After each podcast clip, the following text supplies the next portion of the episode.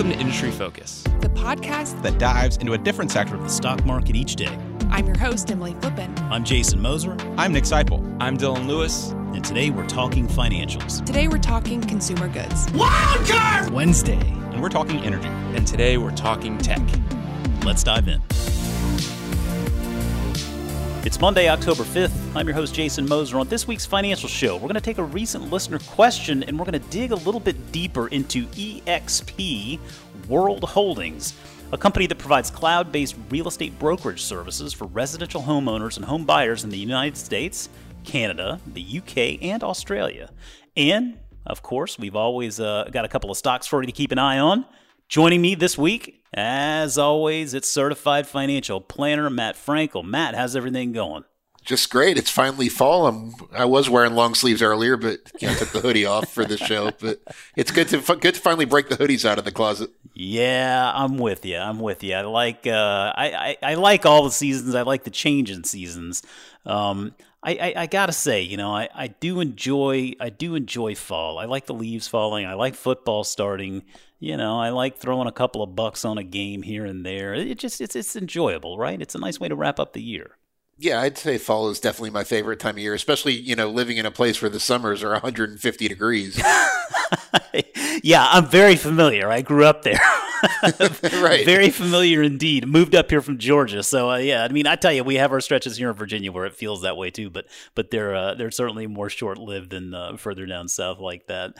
Um, so Matt, last week we you know we we fielded a question from a listener who was asking um, our opinion on a company called EXP World Holdings, and it's one that you know we we had seen i mean we hadn't really done any serious work into um, but given the focus of the business on the real estate market and um, as as we're seeing residential real estate and technology come together in this in this sort of newfangled uh, world of real estate transactions we thought it would be a great idea this week to dig more into this one particular business because it's one that doesn't really have um, a lot of coverage in our foolish universe right now. It's not one that i think gets much coverage on any of our shows, and we always like bringing uh, new ideas to the forefront. And so uh, we felt like this week uh, would be a good one to go ahead and dig deeper into EXP World Holdings, talk a little bit about the business, what they do, uh, and, and, so forth.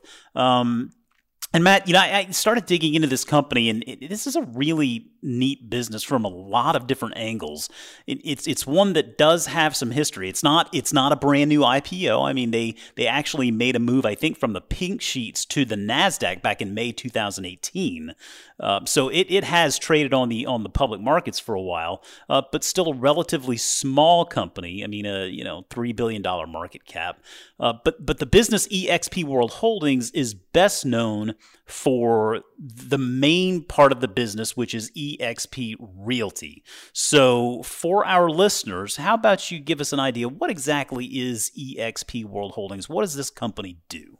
Sure. Well, like you mentioned, it's a holding company. It has a few different businesses, but the most of the revenue comes from its realty, EXP Realty. Um, it's a full service brokerage. And the idea is it's similar to a Redfin in the sense that they aim to leverage technology to make real estate more efficient and not only to save its customers money, but to put more money in its in its brokers' pockets and to increase its own margins. So it's a really interesting business, and it's they're they're not a brand name as much as Redfin is. They um they have a network of agents throughout the country. They have thirty two thousand agents on the platform, so this this isn't a tiny operation. Um, but yeah, it's they they actually claim to be the largest real estate brokerage by geographic reach in the world.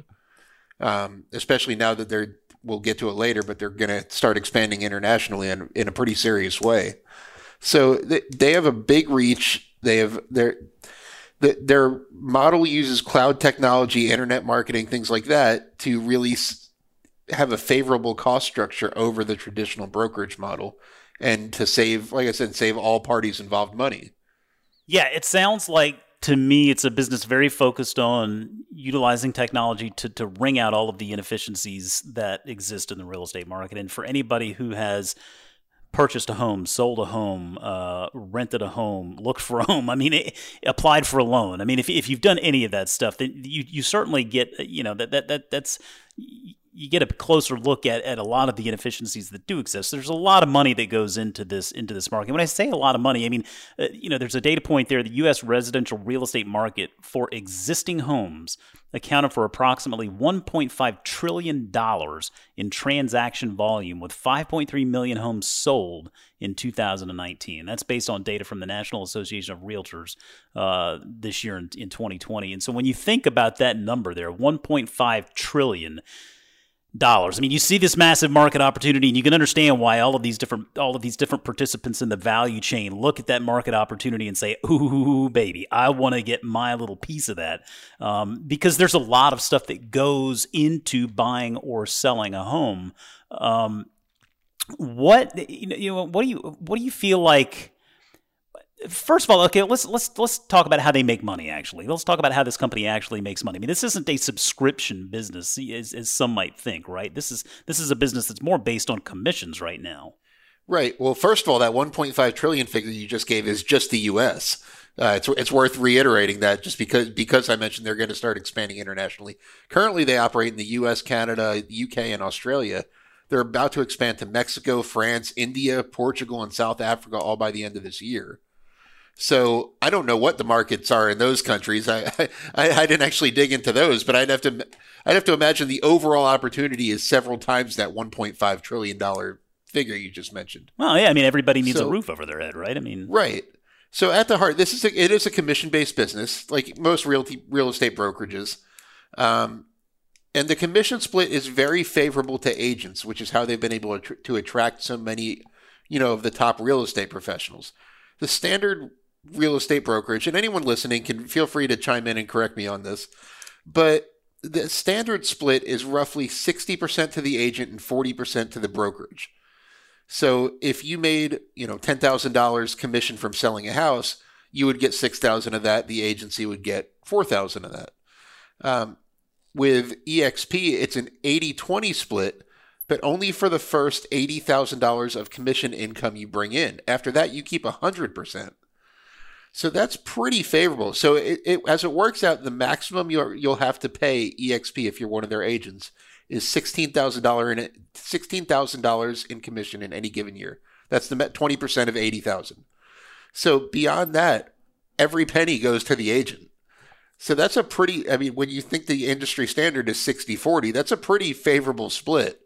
Um, and you can see how some of the savings is passed on to the customer, and some of the savings is you know given to EXP in the form of of or and their agents in the form of more money um, because it's it's a model that's really catching on and a lot of agents are quick to jump ship from traditional brokers like say a Coldwell Banker or a, a Keller Williams, which is where their CEO actually came from. Well, So- yeah, I mean that, that that makes a lot of sense there. I mean, I I feel like isn't that something similar? Redfin, I feel like is is similar in nature. Right? I mean, Redfin being being an online brokerage as well. I mean, I feel like they they saw this as an opportunity to jump in there and change the economics a bit to to to sort of prove their point, right? To prove the the potential of that model and and how that money can be. Um, cut a little bit differently, so that, so that uh, it makes it a bit more attractive from the agent's perspective to go to go work with them. Right. Uh, and Redfin really emphasizes how much they're saving the customer. This is one key difference when, uh, you know, when, I- when I was kind of doing a dive into this earlier and comparing the two. Redfin's materials really make, really emphasize what they're saving the customer, meaning a 1.5% listing fee as opposed to the 3% industry standard, things like that. EXP really prioritizes their agents, which is a really interesting thing. It, it seems like their commissions kind of vary by where the agents are and, you know, you know their their operation they kind of give the agents a little freedom it sounds like. But they really emphasize how their commission structure benefits the agents as opposed to how they're really undercutting the traditional model which i think we were talking you I, i'm pretty sure it was you and i we were talking about redfin one day and people kept commenting that their customer service isn't great. Um, you know it and i've heard this from a lot of i mean being a pretty active real estate investor i've tried to contact Redfin agents and not been able to get the agent on the phone just because it's so this prioritizes recruiting the best agents in the business, incentivizing them to produce. Because, like I said, the the agency split goes away after eighty thousand dollars in a year. Um, so it's really incentivizing their agents to produce. So it's it's a it's an interesting distinction, and and uh, I'd be curious to find out, to be a fly on the wall in their marketing room when I find out why they're emphasizing agent commission as opposed to their savings for customers. Because I, I looked at one of their just one um, EXP agent. Their ad says powered by EXP Realty, one percent listing fee, which is less even than Redfin, and a thirty three percent buyer rebate at closing. So it sounds like their agents are really trying to, you know, pass on the savings to the customers, leveraging the cloud-based platform and and market and internet-based marketing savings. But yeah, EXP itself really is a an employee-centric company. I'll get to their stock plan in a minute, but they're they're very they, they focus on their employees, be, be, believing that you know top talent is is a competitive advantage.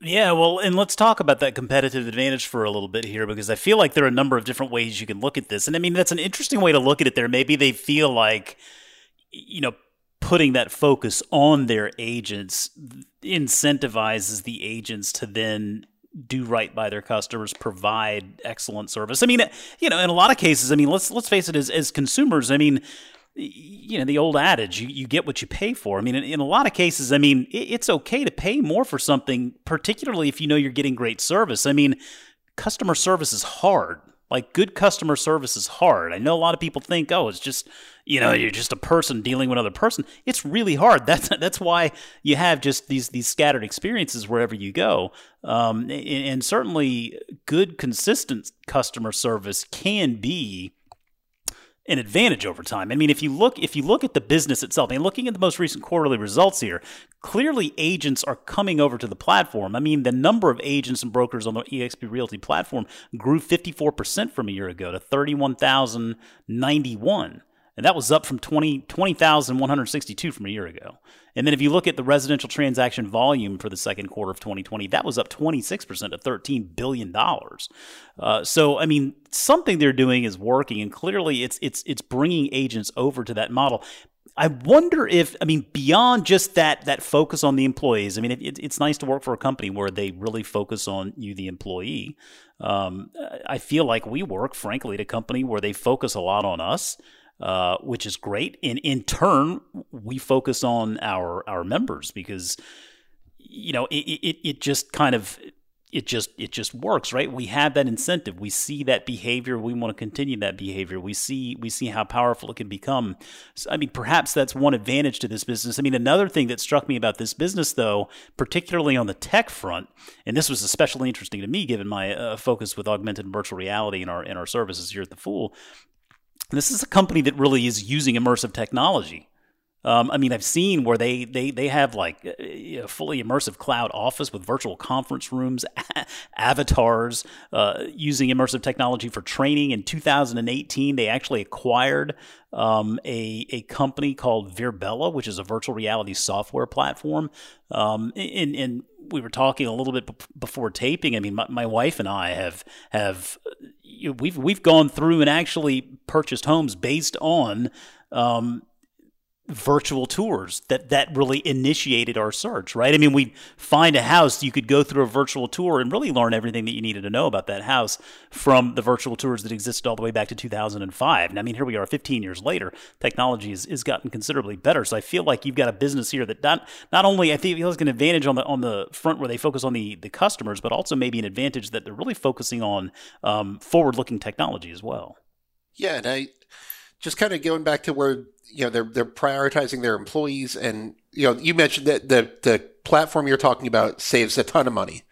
It's I mean you're the AR guy here, but this seems like kind of a similar thing to where you know a a mobile banking transaction costs about one tenth of the a teller assisted transaction.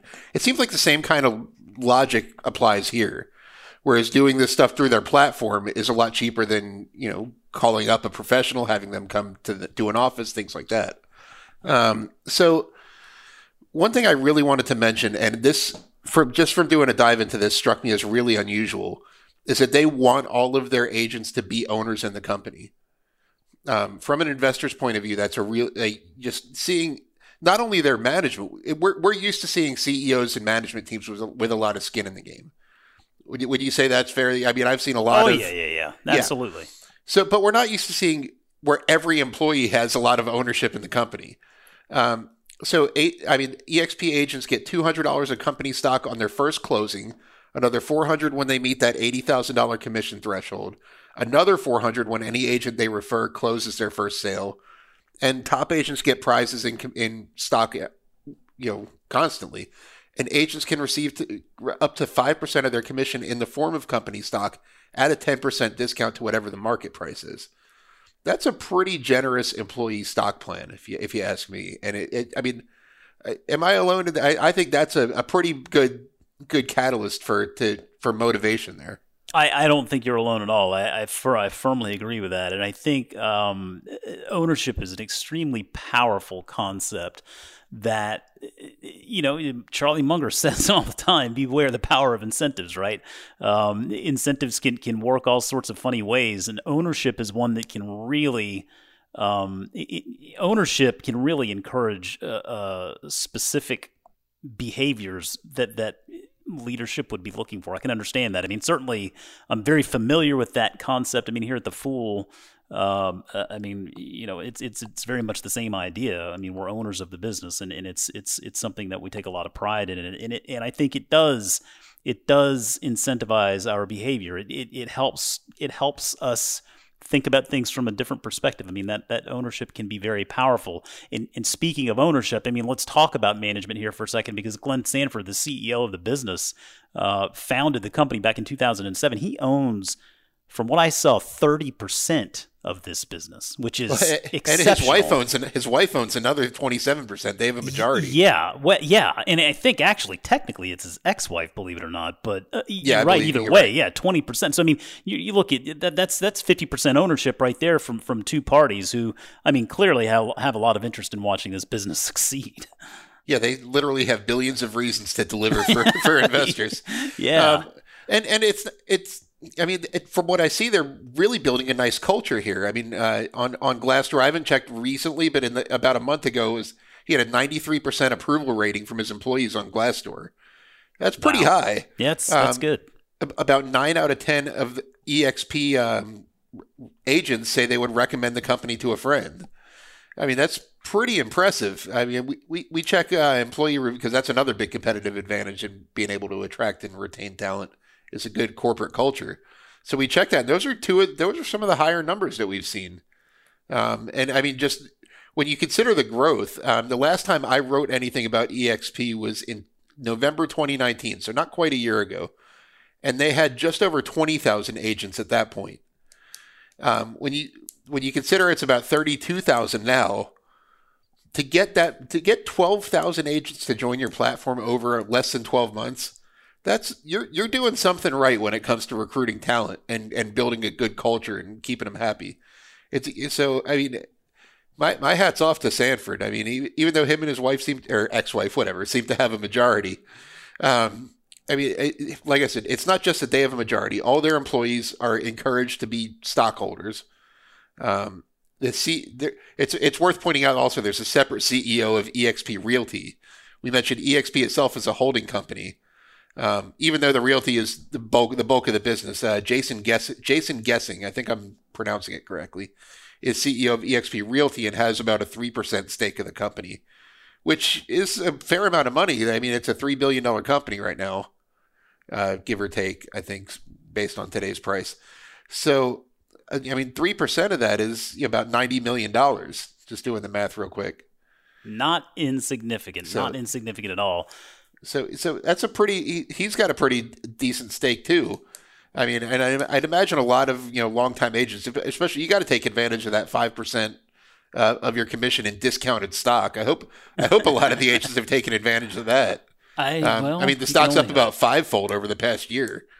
Yeah, it's had, it's had obviously it's had a very good run, and you know when you look at it today in the competitive landscape, I mean, the, the business that first came to mind in, in looking through this was Redfin, of course. Um, I mean, the other one is Zillow. Uh, Zillow making a bit of a pivot to what they used to from from what they used to be um, to something a little bit more akin to the markets that that Redfin and um, EXP pursue, but but EXP is still smaller even than Redfin. I mean, I I the one thing I noticed on their financials, I mean, it is it is a albeit very modestly uh, profitable business, and and they do uh, have positive cash flow numbers. So you know, it does feel like they've they've been around long enough. I mean, they understand how you know economics work and the power of good financials.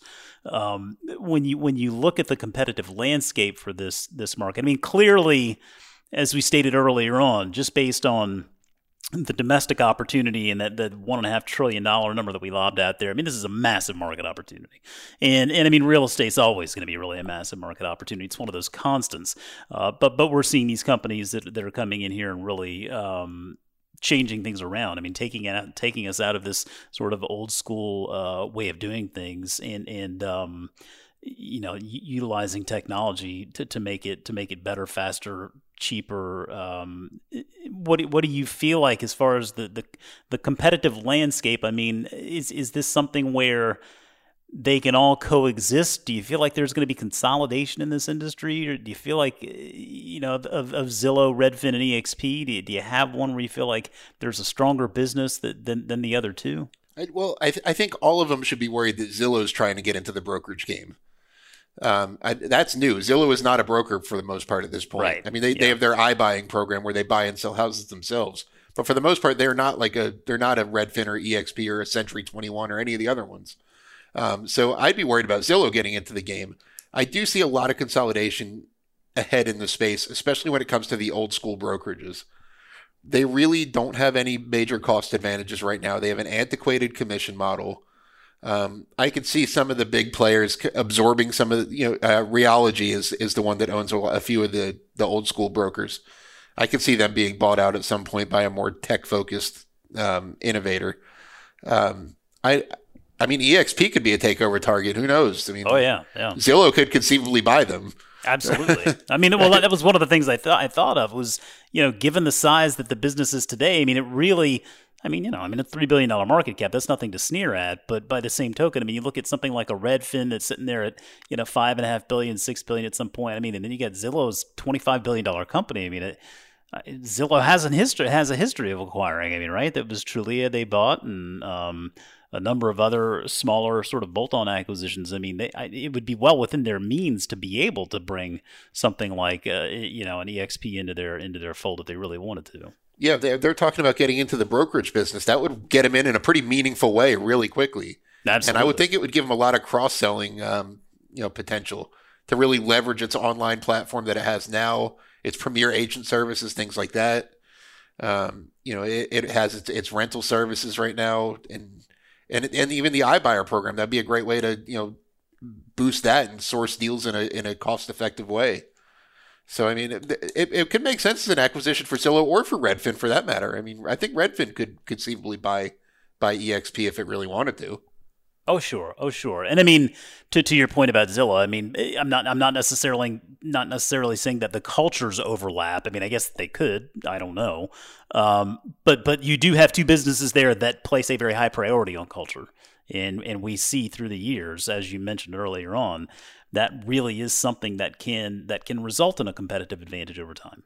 Yeah, and I mean, all all of all three of these tech focused real estate companies we're talking about. Forget Realogy. I, I don't really see Century 21 and all their competitive advantages over time, which is why the stock is priced the way it is.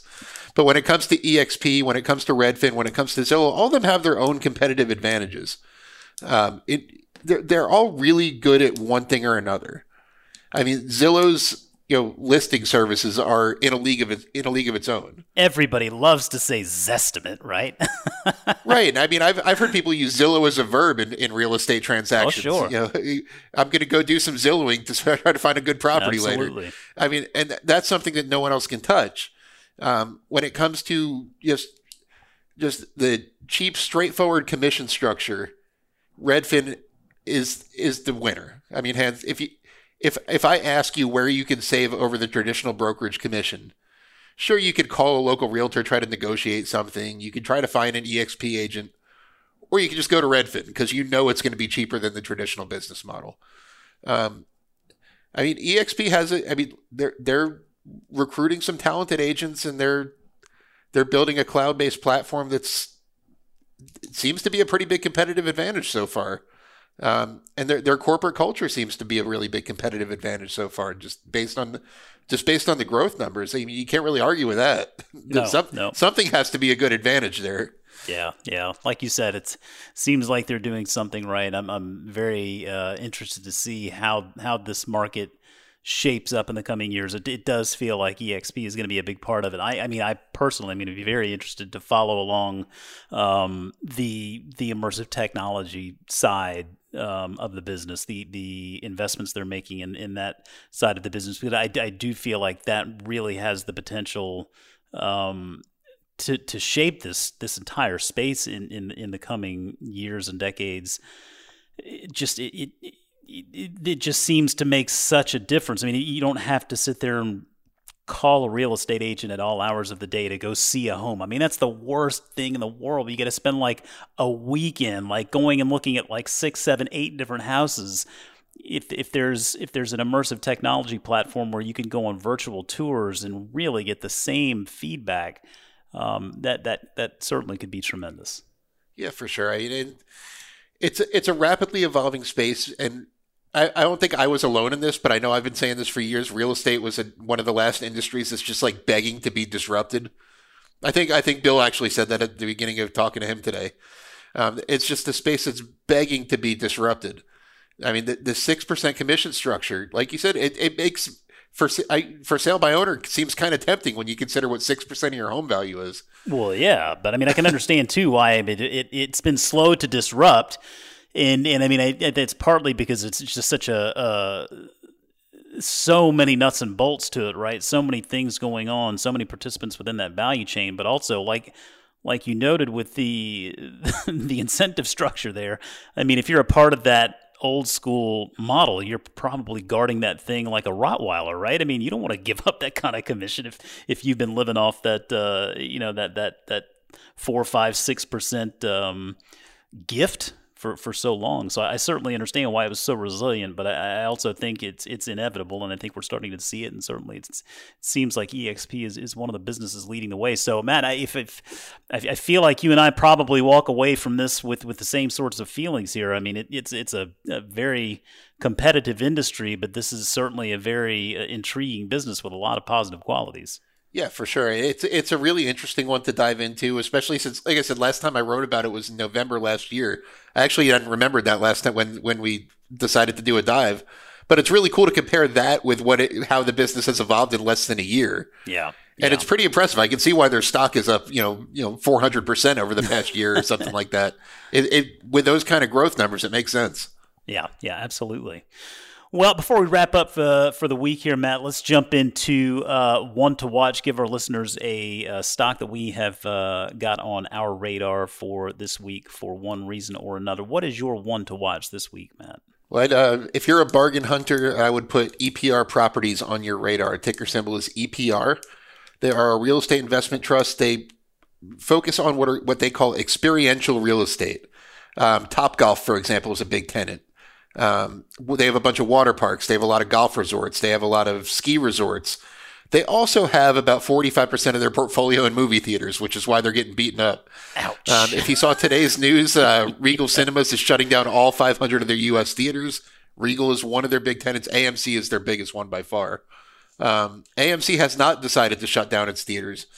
But the way um, Regal, their parent company, their CEO came out and said, we're like a grocery store that doesn't have fruit, vegetables, meat, or bread.